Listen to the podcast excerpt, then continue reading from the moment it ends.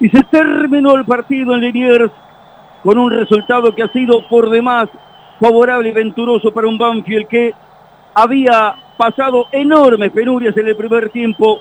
Cuando Vélez comenzó a desarrollar su juego, alcanzó el empate por intermedio del penal de Prato, después dominó voluntad del equipo de Liniers, pudo haberse puesto en una diferencia más holgada y más cómoda, sin embargo, en la segunda etapa Vélez jugó demasiado relajado, demasiado displicente el segundo tiempo, nunca lo pudo corregir el equipo de Ricardo Gareca y a pesar de que tuvo dos situaciones clarísimas, una en los pies de Lobato para ampliar el marcador, Vélez comenzó a cometer una sucesión de errores importantes en la salida, Banfield con la presencia de Milton Jiménez en el segundo tiempo, otra categoría, otros recursos, otras posibilidades que aporta el delantero que vino de México.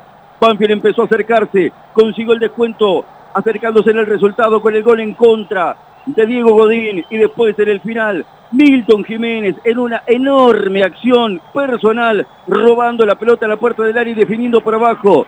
Banfield alcanzó un resultado que hoy podemos decir es épico, porque el partido lo tenía absolutamente lejos, absolutamente perdido, y ha logrado llevárselo. Se va entre lágrimas Nacho Rodríguez, me parece que ha sufrido una lesión importante en el final. ¿eh? Ahí lo están retirando del campo de juego. Ha sido final del partido.